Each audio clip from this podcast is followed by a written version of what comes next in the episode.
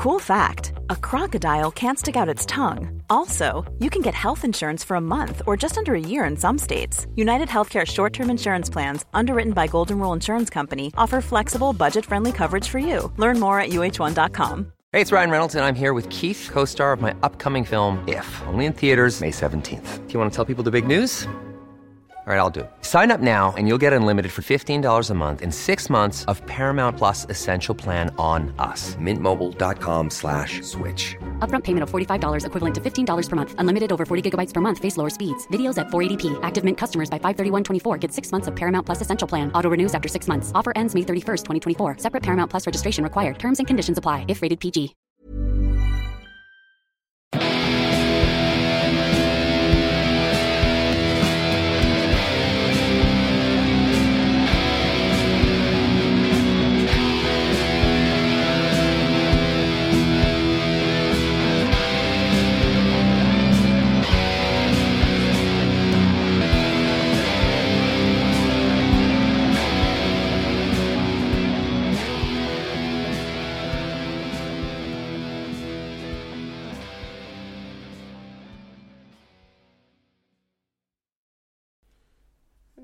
All right, let's talk about psychedelic. Psychedelic.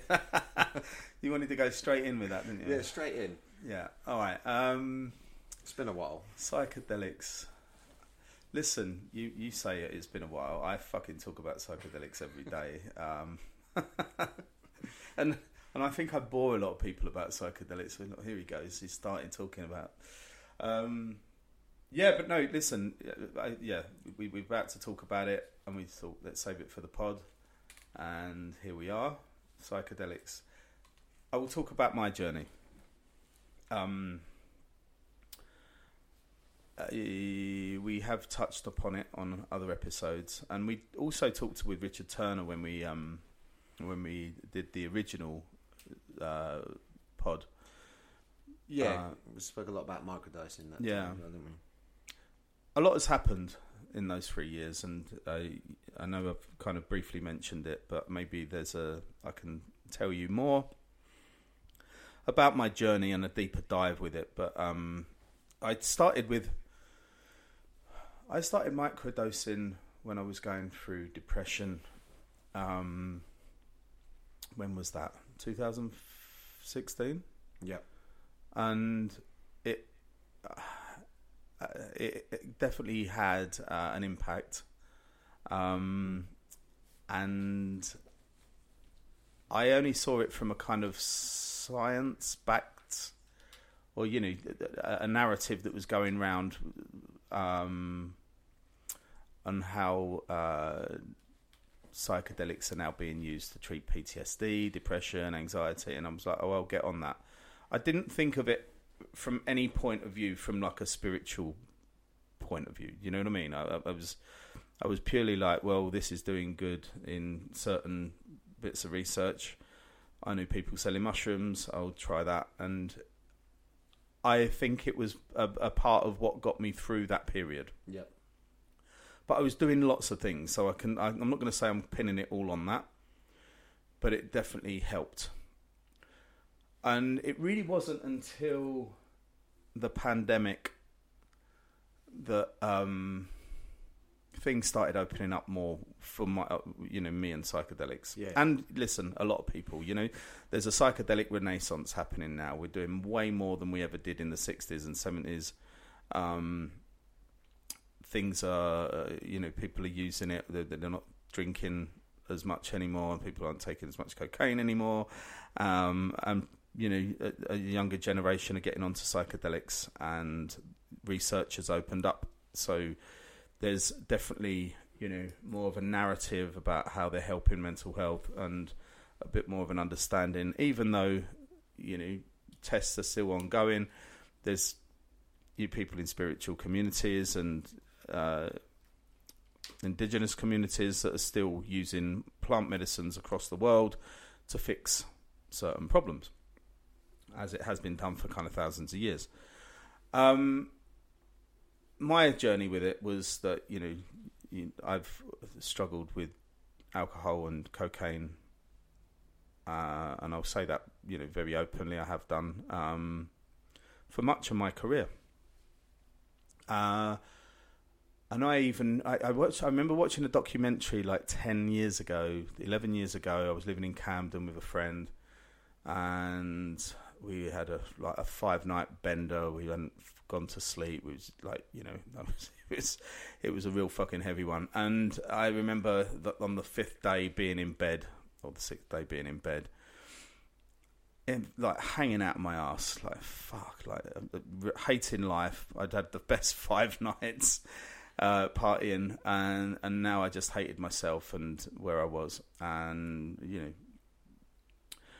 A, a, the, the typical kind of ending to the, the any kind of night out is that regret, and I was in a deep dive of like, why do I do this to myself?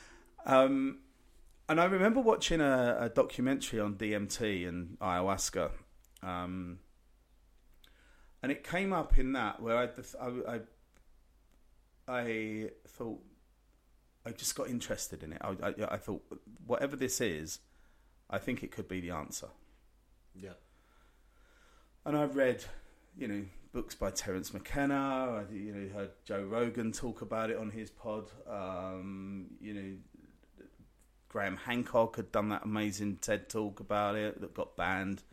Really should find that TED Talk. It's fantastic. Um, but um, yeah, it was twenty thirteen, that wasn't it?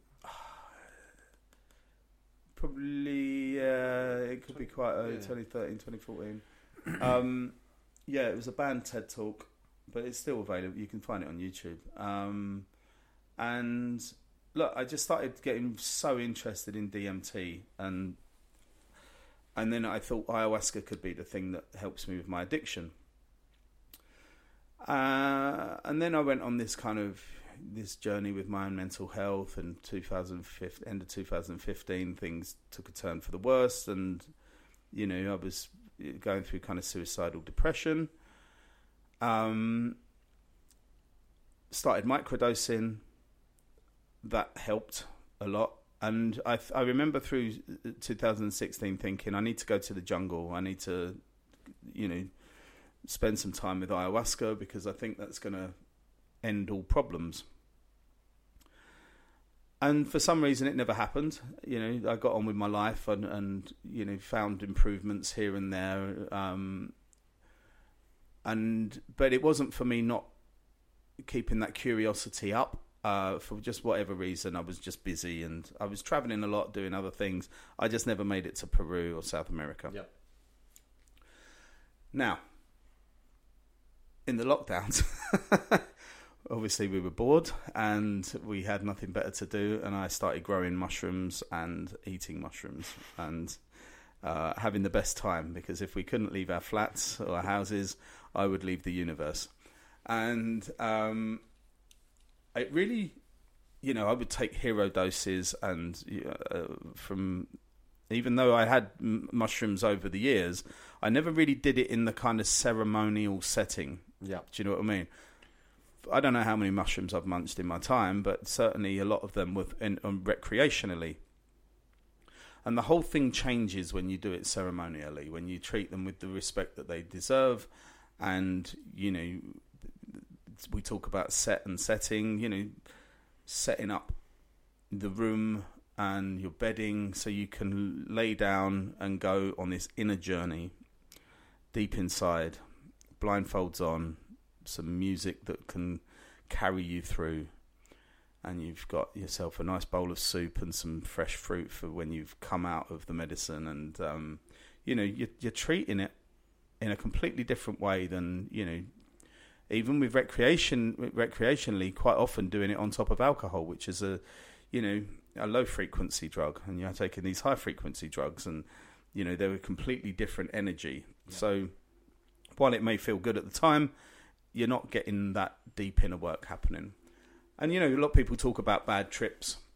People talk about, you know, g- going out one night and taking a load of mushrooms and then having a bad trip. It's like, yeah, you're fucking going out to a fairground with a fucking, you know, a bottle of vodka, a bottle of Glen's vodka as well. And, you know, you, you, you say you're going to have a bad trip. Yeah, of course. But what is a bad trip quite often is that the fact is when we're laying down, we're set and setting, we're, we're faced with a lot of these things that we've been sweeping under the carpet, and they come back for us to, you know, figure out, make peace with, to, you know, accept and move on. And uh, so, so I don't, I don't believe that there is such thing as a bad trip. I just believe that we set and setting doesn't always uh, allow us to process certain bits of information that come up.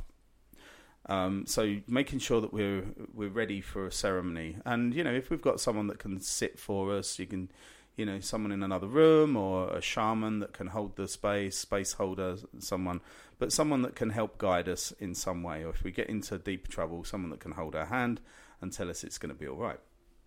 Now, I would, I'm, you know, of, of strong enough mind, I believe, touch wood, uh, that I was able to take some hero doses during the um, during the first lockdown, and uh, just have some amazing insights uh, and thoughts uh, about what was going on, what was going on with me personally, what was going on with the world.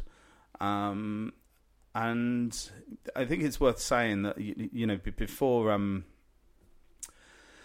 Before all the lockdowns, before the pandemic, I was in a an unusual place with... I'd, I'd kind of just stepped away from Saint Leonard's in two thousand nineteen. Yeah. We were doing our pilot... We'd kind of put all our money into Pilot Light and all our um, efforts into Pilot Light. And then the world ended. kind of ended swiftly. So, you know, there was a lot going on, and I hadn't really kind of made peace with where I was going or what was happening. It was just... A, a, a strange transition before all that happened. So, you know, the psychedelics were were helping me process everything that was going on, and like many other people during the lockdown, we just, it, you know, everyone was chatting on social media or, you know, kind of WhatsApp and talking about what was happening, and and I think it was a big part of why I was okay with lockdowns, because I was just having the best time. I was actually I've, I'd created time for myself to do these things. Um, however, when we got out of lockdown, uh, I got back into those kind of uh, drinking habits again, and by the time we went into the second lockdown, I was just like, you know what, that's that was summer over. I've fucking just gone off the rails again. And that was part of my six months on, six months off thing that I've, yeah. I know I've talked about before, where I, you know, I don't drink during the winter, but come summer I go on a fucking six month bender, and then and then I go sober for winter. But that, for me, it was like, look, I need to break this. I need to break this habit now, once and for all. I wanted to. The cons had outweighed the pros long ago. You know, I didn't find any love in drinking. I just did it because I don't know. I, I loved partying or whatever it was. And then that was the gateway drug for f- cocaine, which I didn't go out without cocaine, you know. Every fucking night out was cocaine. So I just had to, and by the way, I I'm, I think dr- drinking alcohol is the most toxic of all drugs, okay? It's the one that we can push on other people without, you know, have a drink, go on, have a drink. You know, you wouldn't do that with fucking smack. you, wouldn't, you wouldn't do that with any other yeah, drug. People are too tight to do that with other drugs. But, um, you know, it's the one where if you're not drinking, people give you a bit of a hard time for it. It's, it's a, a real bizarre thing. And yet it's the most destructive. It kills more people than any other drug, directly and indirectly. Yeah. Okay. And while I'm not, I'm not here to fucking tell people to go sober. I couldn't care. Uh, there are people that manage their, you know, um, their relationships with alcohol quite well, you know? So who am I to say you shouldn't drink? But how, at the moment I got sober, I or reframed my relationship with it. My life improved significantly, like ridiculously. So I needed to end this relationship. Uh, the second lockdown came along And um, a friend of mine just texted me, and she, and she said, "I've found a shaman serving medicine out in Essex." Okay. She said, "Yeah, it's ayahuasca." I was like, "Okay, are we gonna do it?" She's like, "Yeah." So we went down there. We, you know, it's supposed to be locked down, and we got in a car and met down there on this farm, and uh, it was a strange thing because, like, you know, I didn't know these people. Um, the farm was in the middle of nowhere in deepest Essex, and we'd only just got there, like, you know, for an hour. It was a little bit of chat, and then we were, and it was only the two of us and the, and the shaman, and we was in this little room, uh, and they blocked, they blacked out the windows, and there was a little altar that they'd set up with a bottle of brown liquid and some glasses. And we got some bedding, and we, you know, we laid down, and they shut the door. And I, I'd always, I was also smoking a lot of D M T during the lockdown, yeah, yeah. So, so I might yeah, add, I add that. I'd, I've been smoking D M T for a while, uh, and we can talk about that in a minute. What, what D M T is, but I'm, I'm talking really about my first ayahuasca experience at the moment. So I. Um, I sat down on my bed waiting for the, you know, the shaman to pour the the juice, and I went up and received my first glass and drank it, and it was a full glass. And his medicine, I've since found out, and, and uh, over my years of doing this now, is that his medicine is very strong. So a full glass of his medicine just fucking, like, knocked me for six. The lights went, he had a little candle on, so he blew the candle out, and that was it. Because the lights, the, the windows were blacked out, the door was blacked out, like, you couldn't see your hand in front of you, all right? We were in a pitch black room. It was getting hot. There was a lot of smoke because he'd been using Mapacho tobacco, which is like a sacred tobacco for uh, you know, blessing the medicine. So there was this kind of, like, stifling smoke in the room, not much fresh air, and it was just starting to get very uncomfortable. And then, you know, forty minutes, thirty minutes, forty minutes after ingesting the medicine, it starts, you, you hear his Shakapa. I've got my Shakapa in the corner. It's like a, um, it's like a load of leaves, some sacred leaves from the plant, the yeah. Chacruna plant, and you tap away with them. And he was going to sing Icaros. Icaros are the, the, the sacred songs that the medicine Uh, expresses itself through song via the shaman. And uh, so the visions start popping through, and I can hear the Shakapa in the background, and he's warming up his voice, ready to start singing. And the visions, as they're coming through, I'm like, oh, I know these guys, all these entities, all these things, because I've been smoking D M T for so long. I'm like, we're friends, we know each other, it's good, I'm in a good place, you know? The thing about smoking D M T is it's, it, it takes about ten minutes, and then you're back, you, you know, you it, it, the on, uh, when you have a, about four or five puffs on a, a vape or a, a, a you know, um, what are they called, the little bongs, um, I can't think what they're called, um, but it comes on, the onset comes on very quickly. All right, it's it's you're not waiting. Within the, the the third or fourth drag, that you're just starting to see the whole room change, and yeah. you know this kind of woo noise starts happening in your ears, this ringing, um, and you know you're you're about to take off. Basically, it doesn't happen when you ingest it. Um, when you ingest the medicine, it's different. It takes longer. It takes like thirty, forty minutes. So this build-up, this anticipation, like I'm, you know, you, you, you're nervous, but you're excited. Um, I saw all these visions, all these entities, and Terence McKenna talks about these entities a lot in, um, or he used to talk about them a lot, and they've been discussed by Joe Rogan, I know. It's always about these little beings and these creatures that meet you when you know you you, you smoke D M T or you, you you know you first ingest the medicine,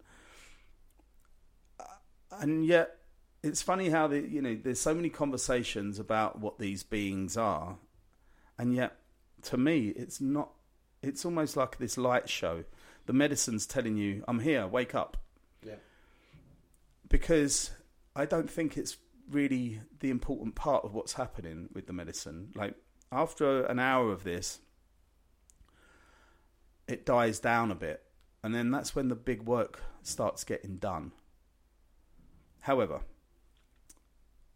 the ten minutes that you're normally smoking D M T and you come back round, it, it's it's fine. Okay, you're back on Earth, and within twenty minutes you can go back to work or drive a car or whatever you're doing. Like, you know, it's out of your system so quickly. Your body breaks down D M T. And it's worth noting for anyone that doesn't know that D M T is found in many, many living things, many plants.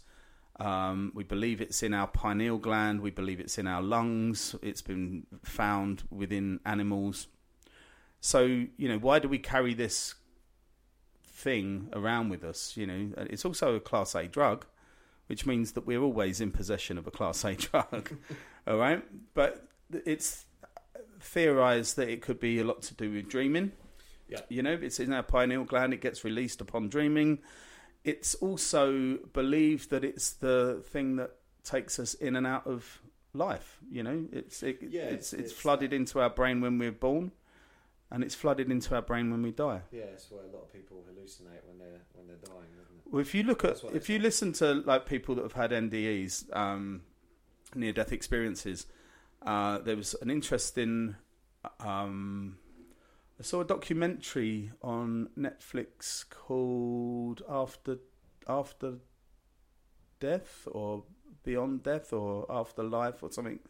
Not the Ricky Gervais thing, but um, it's out there. And anyway, none of it talks about D M T, yeah. But that people talk in the first episode or so, um, they talk about near-death experiences. And everyone that's having these experiences, you know, it, to me, they're just talking about D M T. It's amazing how, like, you know, a documentary that has a certain narrative around, you know, near-death experience can sound so much like someone talking about their D M T trip. Yeah.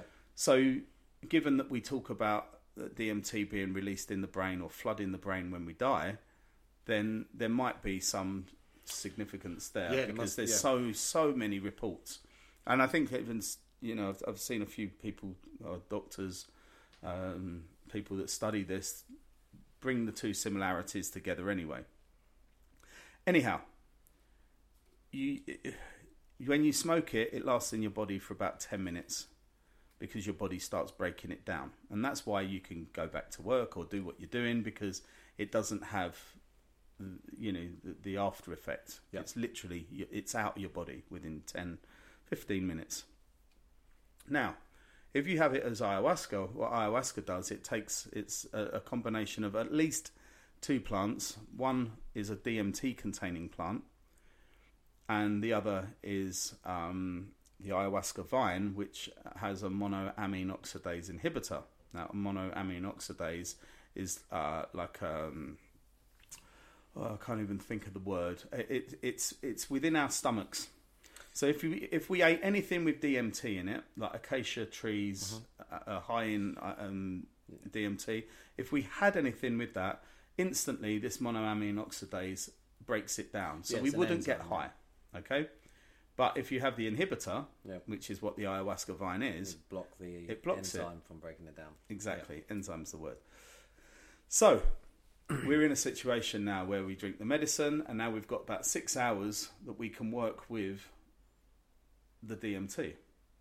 Six hours six hours So here's my thing. My first time doing ayahuasca was like, I was so excited. I knew all these entities. We, you know, we're old friends. We've been meeting each other in this spirit realm for ages, and yet after ten minutes I'm like, okay, this is longer than I've been with these guys, and things are just starting to turn ugly. And and it was, the medicine took a real turn. It, things, you know, faces became more aggressive, th- things just became more sinister, and I was like, oh fuck, fuck, this, you know, they, they were all being friendly at the start, I thought we were mates, and the Icaros, the shaman singing the Icaros.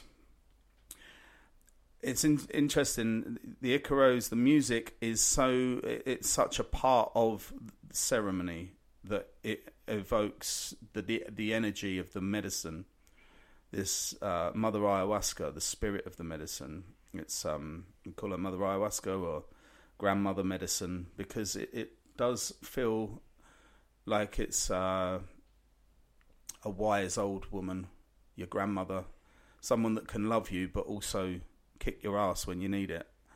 And yeah, everything changed. The energy changed.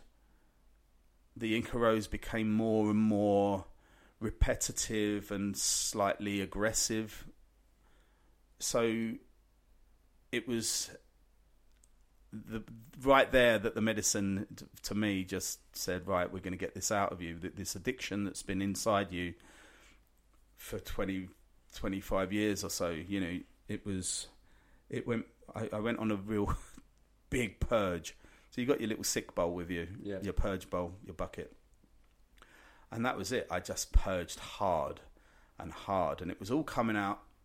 And, you know, it was only kind of the, the medicine and some water that you, you ingested. You you have a dieta for um, uh, for a week or two leading up to it. So there's a lot of things you can and can't eat. And you definitely fast for, you know, about twenty-four hours before doing it. So there wasn't much coming up, but the, you know, the retching yeah. in this bowl and constantly just like, you know, bringing some kind of liquid up. But then it felt like the purge was coming from my legs as well. It felt like whatever was trapped inside me was trapped in my legs, in my arms. Like, you know, it, it, the visions were intense. The purge was intense. And it felt like an exorcism. And I was like, fuck, I want this to stop. And we were only like twenty minutes into it at this point, you know. I'm like, fucking hell. And you ain't getting off this right. Oh, man, you know, I'm a big guy. And I was fucking terrified. Uh, and I'm a big guy that's used to psychedelics. And yeah. yet I was fucking terrified. And um, they always say the medicine gives you what you need. Yep. And I... was terrified because it really had to shock me into saying, you're not going to drink anymore. I was taken to hell. I watched myself die a thousand deaths over and over again, you know, layers of skin peeling back and being reborn and dying. And this kind of went on for, you know, quite a while. And then I ended up in like the fetal position in hell. Now, I'm not a religious person. I'm certainly not a Christian in any way. I'm spiritual, but you know, this image, this kind of Christian image of hell and the devil and demons around me, that, you know, I saw that and myself in the, on the floor in the fetal position while I was being judged. And it was fucking terrifying. Like, you know, I can't describe it. Until such time as I just went, all right, I'm not drinking again. And then the energy changed. Like, it just went, okay. And it almost like picked me up and cradled me. And, you know, brought me back. By this point, the shaman had stopped to the Icaros. He'd put on some nice kind of spa music, you know, just just panpipes and synths and stuff. It, it was nice. And, you know, I, I was kind of hugging my pillow and, like, just, fuck, I don't know how long I'd been in the medicine. But I was just really grateful to be alive. I was grateful. Hey, I'm Ryan Reynolds. At Mint Mobile, we like to do the opposite of what Big Wireless does. They charge you a lot, we charge you a little. So naturally, when they announced they'd be raising their prices due to inflation, we decided to deflate our prices due to not hating you. That's right. We're cutting the price of Mint Unlimited from thirty dollars a month to just fifteen dollars a month. Give it a try at mintmobile.com slash switch. forty-five dollars up front for three months plus taxes and fees. Promo rate for new customers for limited time. Unlimited more than forty gigabytes per month slows. Full terms at mint mobile dot com. Ever catch yourself eating the same flavorless dinner three days in a row? Dreaming of something better? Well, HelloFresh is your guilt-free dream come true, baby. It's me, Keke Palmer. Let's wake up those taste buds with hot, juicy pecan-crusted chicken or garlic butter shrimp scampi. Mm. Hello Fresh. Stop dreaming of all the delicious possibilities and dig in at hello fresh dot com. Let's get this dinner party started. There's never been a faster or easier way to start your weight loss journey than with PlushCare. PlushCare accepts most insurance plans and gives you online access to board-certified physicians who can prescribe F D A-approved weight loss medications like Wegovy and Zepbound for those who qualify. Take charge of your health and speak with a board-certified physician about a weight loss plan that's right for you. Get started today at PlushCare.com slash weight loss. That's PlushCare.com slash weight loss. PlushCare.com slash weight loss. But the medicine was like, you know, being gentle with me now, and, you know, I was liking it. And that went on for, you know, a few more minutes or so, and then the music stopped and the Shakapa started again, and the shaman was like, you know, coming up with another Icaro, and fucking I was taken back to hell again. And I was like, no, I was in a good place, stop. And, you know, that happened a few times during the evening. Uh, until it was really out of me. It, it was completely gone. Whatever was gone. The next day I felt ethereal. I felt light. I felt I'd been completely cleansed of this darkness that was inside of me. It was fucking incredible. But it was also, I, it, it just felt like a, a chance to start again. It felt like a new um, lease of life, yeah. You know? It, it, uh, I never wanted to do it again. I was like fucking absolutely terrified. I was like, I do not ever want to touch that medicine again. But I think I'm done. Like, I, you know, I, I just felt different. Life yeah. felt different. Like the colours felt different. You know, I, I was driving home the next day and someone cut me up, and instead of like shouting at them, I was just like, oh, it's fine. You know, life is fine. This is all good. Um, that's a brief...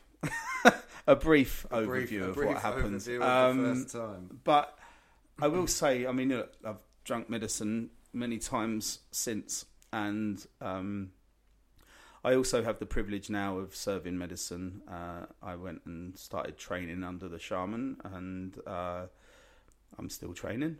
I'm still, you know, about halfway through my four or five year course. Mm-hmm. um But I'm also, you know, within a community where we hold ceremonies, and um, I'm keeping a lot of it secret. You're not going to know, but, um, but yeah, it's a real privilege to help other people on that journey. This medicine, this very sacred plant, helps me. You know, it, it saved my life. Do you see what I mean? Um, yeah.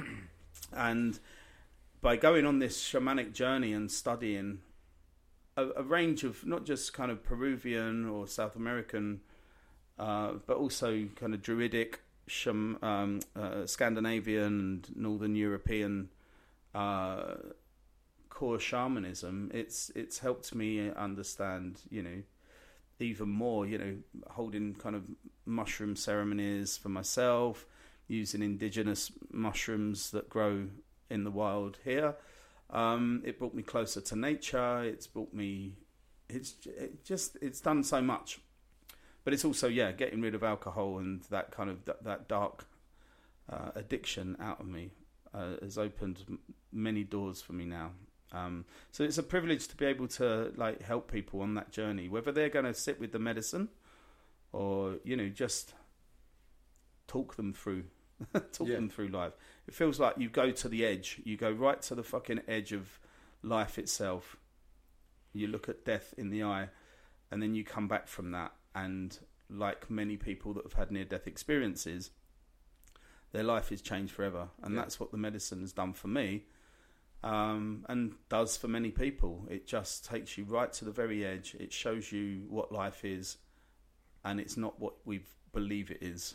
Do you know what I mean? Yeah. Um, so yeah, that's that's my journey. That's psychedelics, so that's that was the the big one. Um, yeah, I mean, it's it's it has my attention um, quite a lot, and like I guess like you, um, I sort of you know starting off gently. Yeah. Um, you know, I um, did a ceremony with you. Um, What are we now? So it's coming up to two years ago now. Mm. Um, you know, which for me was actually the first time I'd ever taken any mushrooms, because yeah. I'd never, I you know, I think the worst drug I had ever done was obviously cocaine. But you know, it was all when I was younger. It was it wasn't mushrooms. It was weed. Yeah. You know, and that that was it really. Weed and alcohol, and that was all you did. Um, I kind of had the luxury of, of going through most of my chef career with having little to no interest in any of that whatsoever. Yeah. I just liked getting drunk. Yeah. You know, um, which I did often. um, but when when you know that that afternoon, you know, doing that that with you for for me. The experience that I had was so different to what I was expecting. You know, there was a few of us in the room and we were all doing it together. Um, and I think, you know, having conversations with you quite often about it leading up to it, um, I had a I had a very calm approach to it all. You know, no fear whatsoever. Um, and it really did have a huge, huge impact. I mean, you know, I, I was... Uh, not necessarily lots of colours, but I had a lot of fluid mo- you know, movement. I was, I felt like I was on a raft, and I was being guided, and I and I had options to make decisions in which sort of direction that the, the raft was going. And you know, there was lots of Cambodian temples, and you know, sort of those that old style Buddhist monk temples. It was interesting because they were Thai mushrooms. Yeah, and I was talking to someone the other day about it that. Um, there was a bit more of a backstory to that actual ceremony but, yeah. um, where I'd got the mushrooms mixed up, and we ended up having the Thai ones versus the Golden Teachers. But the Golden Teachers are like, listen, the industry standard of, um, you know, ceremonies, yep. You know, they're very safe. They're called teachers because they give us these insights and, um, you know, they're very, very beautiful medicine. Whereas the Thai ones, they're a bit stronger. And there were a new strain that I just happened to be growing. I don't grow anymore, by the way. But um, uh, I was growing them. I was excited. Uh, but they were they were slightly um, stronger. And what was really interesting is how once we were in them, everything felt like, yeah, it could have been Thai or Cambodian, or it had like these, the edges of things. It, it, it's almost like... psychedelics or the, these medicines have, what's the best way of describing it? When we think about architecture, yep, and we think about art, mandalas and stuff, mandalas haven't happened naturally. That is a fucking D M T trip. Oh, yeah, one hundred percent. Do you see what I mean? Yeah. I think so much architecture, so much of like, this sacred art and stuff that's out there. You look at all of the Gaudi stuff in Barcelona. You're telling me yeah. that somebody came up with the yeah. concept it's, of it's being a psychedelic. Exactly. Square. But it's it's amazing. It's amazing how we get like we take from nature, we take from uh, psychedelics, mm. and when you go and look at architecture around the world. Yeah, like if you go to Japan, there's so much of nature that you can see within architecture. Yeah. Do you see what I mean? Um, and I think that's what I was getting with these psychedelics, that they're Thai for a reason. Not only do they grow in Thailand, but they also look like some of the temples, yeah. as you're saying, you know? Yeah, and, and I think it was, I mean, even to the point that the um, the kind of face... of the figure that I had, you know, sort of resting over my shoulder, helping me make decisions was, you know, was what, you, weirdly, easiest way of describing it is kind of like that sort of um, anime female face. Right, yeah. You know, that sort of, not Japanese, but Japanese and, you know, yeah. kind of a mixture of, of, of all Asian. Um, and, and it was, you know, there was no, no speech, there was nothing, there was just like this very calming Yeah, yeah. face guiding, um, you know, and I went, you know, I, I don't know, e- easily f- uh, three months without basically losing my temper after that. You know, mm. an- anxiety was non-existent, no depressive feelings, no, uh, for me, no dissociative episodes, um, not even minor ones where, you know, because sometimes I, I have them at work, I'll do a service and I don't remember the service, but um, it's... You know, it's it's it was so remarkable, and then obviously I I then sort of you know, started microdosing on low doses as well. Yeah, um, every other day, and and it just you know it helped it helped so much. I I genuinely believe that I would not have handled um you know my handled my dad's death in the manner that I did if I wasn't in such a good mental state with these things. Mm. Um, that isn't to say that, you know, all of the grief and bits and pieces that have come from it, you know, w- would be washed away by having a, a new ceremony. But mm. it had such a huge calming influence on what is a very, very, very hectic A D H D brain. Yeah. You know, and, and you know, the, the microdosing helped with focus for so much. You know, and, and I haven't done it for a while. So for me, I'm, I'm noticing, I'm very aware of the huge change in doing it and not doing it. This is what I say to people is that, you know, with microdosing, we find ourselves wanting, like, yeah, it's like C B D. When you take C B D, you, you want instant results. Yeah.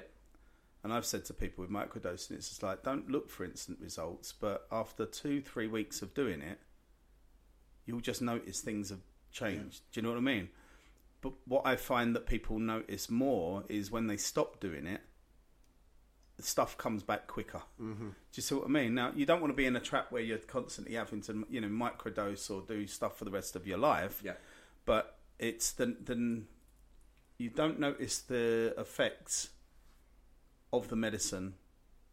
It's very subtle, but when, as soon as you stop, it comes back quicker. That's that. That's how I tend to notice it, and and it's interesting as well because, you know, there is science behind microdosing. A lot more people talking about it, but then there's other people that say, look, you know, actually macrodosing, you know, having a ceremony yep. once every three months or so, is arguably better than microdosing. Yeah. So. That's something I know that... I, I mean, I stopped microdosing, really. I don't... I, I go through waves of doing it, but more just to feel it out with myself.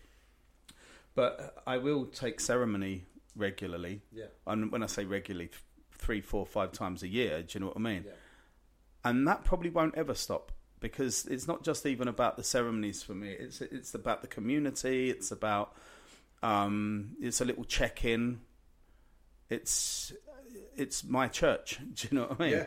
It's yeah. it's going to check in with spirit, with nature, with community. There's so much good that comes from it, and you know, yeah, yeah every time it's about finding another layer, digging another layer down to of self improvement, and you know, how can I be better for other people? How can I be be better for the planet, for myself? You know. Um, So I would hope that even if, as an old man, I'd still be going and taking ceremony. Yeah, I, I can imagine that you, of you will actually, yeah. and it, but I think it's it's interesting because I was, you know, sort of alluding slightly to the, you know, noticing. It's exactly the same, like how you described it is exactly the same with anything that I believe is good for you. You know, um, if you're if you're taking um, you know, any form of supplement or medication, and you're taking it for a, a period of time, you only notice that it's not working when you stop taking it. Yeah. Um, and it's exactly the same with these things. But it's like, because you've, you know, because you used a plant medicine to get rid of the, you know, this other drugs, the addictions, mm. these things. I wonder whether, again, it's a, it's a men- mentality thing, but whether it then becomes an over-reliance.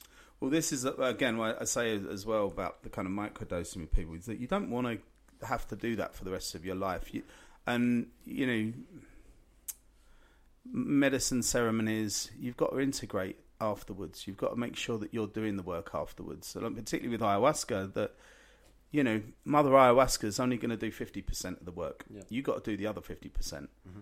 So if you're not integrating it, if you're not putting these things into practice when you come out, then you're going to keep going back to her saying, well, it didn't work last time. It's like, well, yeah, because you're not doing the work. Doing so, it, yeah. And the reason I say I would continuously go is because, yeah, I do the most of the work. It's homework. I do most of it. And I know I go back to check in to see if I've, you know, where I'm at, where's my progress, or is there something new that I can do better? So there, there's that side of it. But yeah, you, I don't think you want to be. You don't want to be reliant on anything. You want to. I think what microdosing does, or mushrooms are good at doing, is it opens up space. Like, you know, I know of people that have been on S S R Is, you know, antidepressants, and they've moved over to um, microdosing, And at the start, they're doing it as they find their way. Um, you, you know, they're microdosing every day until they're in a space where they can do it like one day on, two days off, that kind of thing. Um, and then it's it's supporting them. It's giving them more clarity than S S R Is. It's it's helping them. But what you've got to do while you're being supported by these medicines is then bring in all, you know, other pillars and other things in your life that help you. Do you know what I mean? Yeah. You're not. When I say about me going through the depression in twenty sixteen and and microdosing, it was part of the support network. Yeah, I, I'm not going to say that it was the only thing that cured me, because it wasn't. I was doing so much, but I'd like to think that they held me in a safe space while I managed to, you know, do other things. And that's what I would say with anyone doing plant medicines, is that you're not going there to cure yourself. And even my first ayahuasca thing, while it was, you know, a big cure for me, okay, it's reframed my relationship with alcohol. I can have a sip of alcohol now. I think I've said this before, you know, I have no interest in taking it further than that. I'd like to have a beer with my dad and leave it at that, and I do. And sometimes I don't even get through the whole pint. Yeah, it's changed my relationship. Now, that was twelve years of intention. Yeah. From the moment I read about it or watched the program about it to having my first ceremony, a lot of time had passed, and I knew exactly what I was going into that ceremony for. Yeah. I've been into other ceremonies where I don't really have an intention, and then I've come out with not as much from it. You know, there are yeah. little bits and pieces, but why that was so um, profound and life-changing for me is because I'd set an intention many, many years ago. So I think, you know, it depends what you're going into the medicine with as to what you get out of it, but also making sure that you're doing the work once you've come out of that, you're integrating it. Yeah, I think uh, the good thing about, you know, sort of plant medicines anyway is, is quite often if you're, le- if you're, if you're on the hunt for them, or, or rather you're starting to lean towards them as a, as a focal point, then you have the intention really to do it. I mean, I know a lot of people, when, when we were talking about uh, D M T years ago, there was a lot of people that started getting all of the vape pens and thinking it's fucking cool and doing it for for that kind of let's get off on a high reason rather than a, a purposeful reason. And, you know, that's no different to a lot of people that, you know, we're always like, oh, just grab a handful of mushrooms and just take a handful of mushrooms. It's yeah. cool. Like, and that, I've been that person. Yeah. I mean, I've, when I first started smoking D M T, I was like fucking... You know, this I'd heard amazing. Mike Tyson and Michael Pollan and Joe Rogan, a lot of people talking about, like, again, it's the entities, it's all the things you see the other side, yeah. and you're you're curious. So, you know, I'd break through, I'd, like, and you, we call them breakthrough experiences, because you can smoke and get, like, the the high, but then you can have these kind of, like, completely out-of-world experiences. So I'd do that three or four times a night, every night for weeks, yeah, because I was just fascinated. Like, what the fuck? Like, do you know what I mean? It was, yeah. you know, yeah, yeah. you forgot that you were a human being. And I've had this in the ayahuasca ceremonies as well, where it's you have a spiritual experience where you forget that you're a human being, that you have a body, that you've got to go back to something. Like, I've met my grandparents, I got to hug them. You know, I, I, I know I've said before that I grew up with all my grandparents, so not seeing them for years and then seeing all four of them in, like, ceremony and being able to, in spirit form, hug them and yeah. communicate. And then I found it really difficult that I was like, oh, wait, you've got to go back to the body. What body? Well, that fucking guy. I've got to go back there. Yeah. This fucking guy. This fucking... You know, I couldn't I couldn't make out that I was a human being. I was, like, living my best life in spirit form. Yeah. Uh, and that happens in ceremonies sometimes. And uh, it, it certainly happened in with D M T, because, like, it's so fast and otherworldly that, um, you know, people have these experiences. And, and I guess that's why, you know, like, Joe Rogan and the guys, they talk about that so much. But, you know, as I said earlier... I don't think that's the main part of the medicine. It certainly isn't with ayahuasca, because when that light show is over, then it's really you and the deepest, darkest parts of your brain kind of unpacking itself and making sense of things, you know what I mean? Yeah. So that's what really, for me, where the work is. Also, like, you know, when you finish smoking D M T, I, I always call it the afterglow. It's the, it's the, I don't know, ten, fifteen minutes afterwards where you're just coming back to earth and the medicine's wearing off. But I get floods of ideas and things that just, I mean, I think that's where Acme came from, actually. Well, I know it is. Acme came from this kind of, like, you know, coming out of a, a D M T trip. But, you know, just you, you get really creative and, or... It's where the best work gets done, I yep. think. Not not the light show. I think the light show is just really the wet medicine waking you up. Yeah. Yeah. But, you know, mushrooms are the same. I, I always think, you know, you get these amazing kind of mandala and this sacred geometry that you see on some mushroom. Not, not everything is, is visual. Some are not as visual as others, but you get all this amazing kind of stuff that's happening and these ever-changing shapes, and you're like, well, is my mind making this up? But I often think it's the language of the plants. Like, I feel so connected to nature. I feel that, you know, if if this um if like D M T is in all plants and stuff, or in most plants, maybe that's it's the it's the um it's the way they communicate. It's you, because you just feel so connected to nature when you're on psychedelics. You feel like you can speak with the planet. You can speak with the plants. And why people end up having these, like, you know, experiences where as soon as they're back on planet Earth, they then want to go vegetarian, or they want to save the planet. They want to do all these kind of, you know, uh, things, environmental things and help. And you actually, I, I feel you get that quite often with ayahuasca. Um, I know it always feels like you're going in there to heal yourself, but the, the medicine's like, okay, we'll talk about that in a minute, but first we need to address this. So it's almost like you're entering a pact yeah. with the medicine to say, look, if I help you with your stuff, you got to help me with the planet, because it's fucked and it needs your help. And it, you know, there's a, there's another theory as to why the medicine's left, why the medicine left the jungle, and why, you know, there's shaman around the world now uh, from kind of, you know, Huni Kuin tribes, uh, you know, Yana Yanaganawa. I can't think. I can't think of all the tribes now. That, but uh, some of the key tribes in kind of Brazil and, and Peru that are coming out and serving medicine around the world, or people are, you know, people from the West are going down there to train and bringing that back. And um, you know, people like myself are in a position of, you know, holding space with others. And um, I think it really is because it's it's the, the psychedelics are part. Not the full solution, but part of the solution as to how we might be able to heal ourselves and heal the planet. Yeah. You know? Yeah, I'd have to agree. Yeah. I could talk about it forever, you know that. Yeah, I know. I know. But, um, yeah, I I think... I, I here's a sign-off, because I don't... These are my journey. Like, psychedelics are not for everyone, all right? They're not... And even like with yourself, I know we've had to we've, we've had to work very carefully about what you yeah. you know go through with your dissociative episodes and A D H D. Like, you know, mental health, certain mental health issues. A lot of people won't work with them because it's just dangerous. It's so I'm not saying that psychedelics are for everyone. They're definitely not. They've worked for me. They continue to work for me.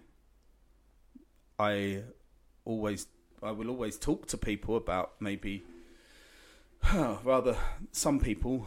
I think when they, uh, whenever I'm mentoring or talking with people, some people uh, express interest, and I might say, yeah, I think you might be, I think they might do well for you.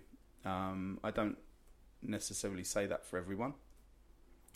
I know some people definitely wouldn't be able to handle some of these, you know, intense trips.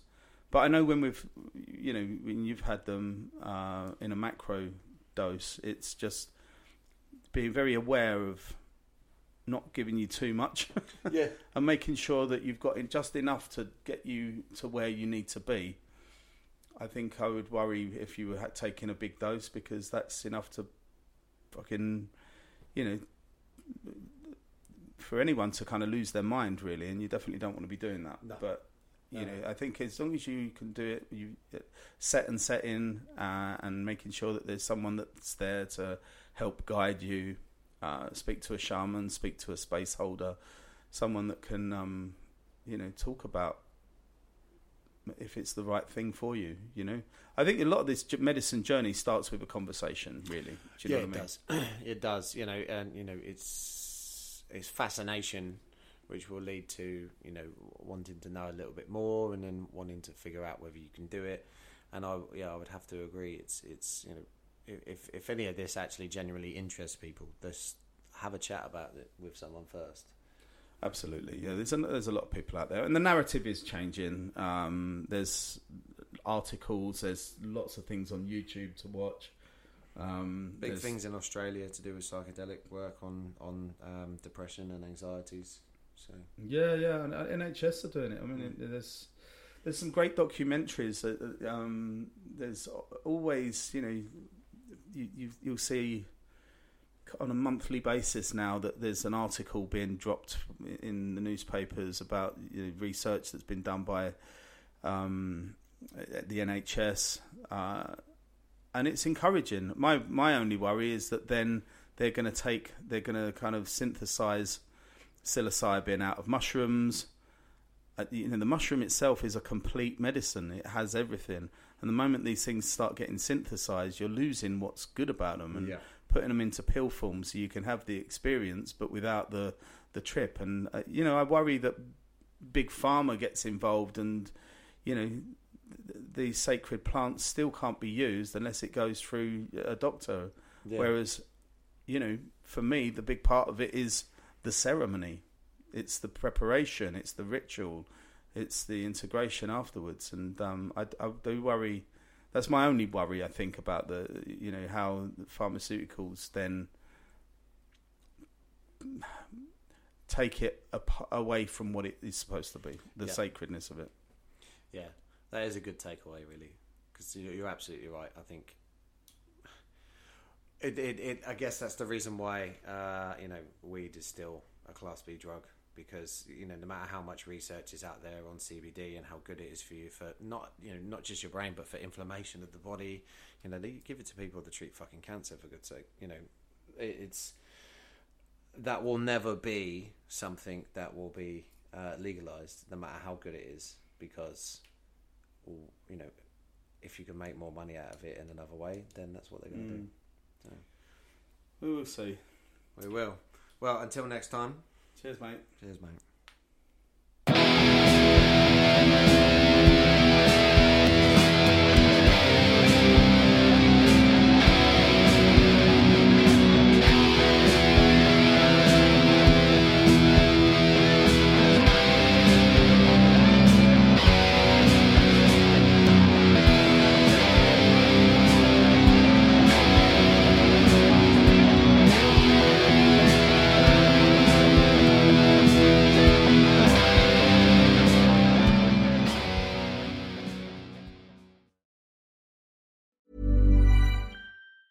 Ever catch yourself eating the same flavorless dinner three days in a row? Dreaming of something better? Well, HelloFresh is your guilt-free dream come true, baby. It's me, Keke Palmer. Let's wake up those taste buds with hot, juicy pecan-crusted chicken or garlic butter shrimp scampi. Mm. Hello Fresh. Stop dreaming of all the delicious possibilities and dig in at hello fresh dot com. Let's get this dinner party started.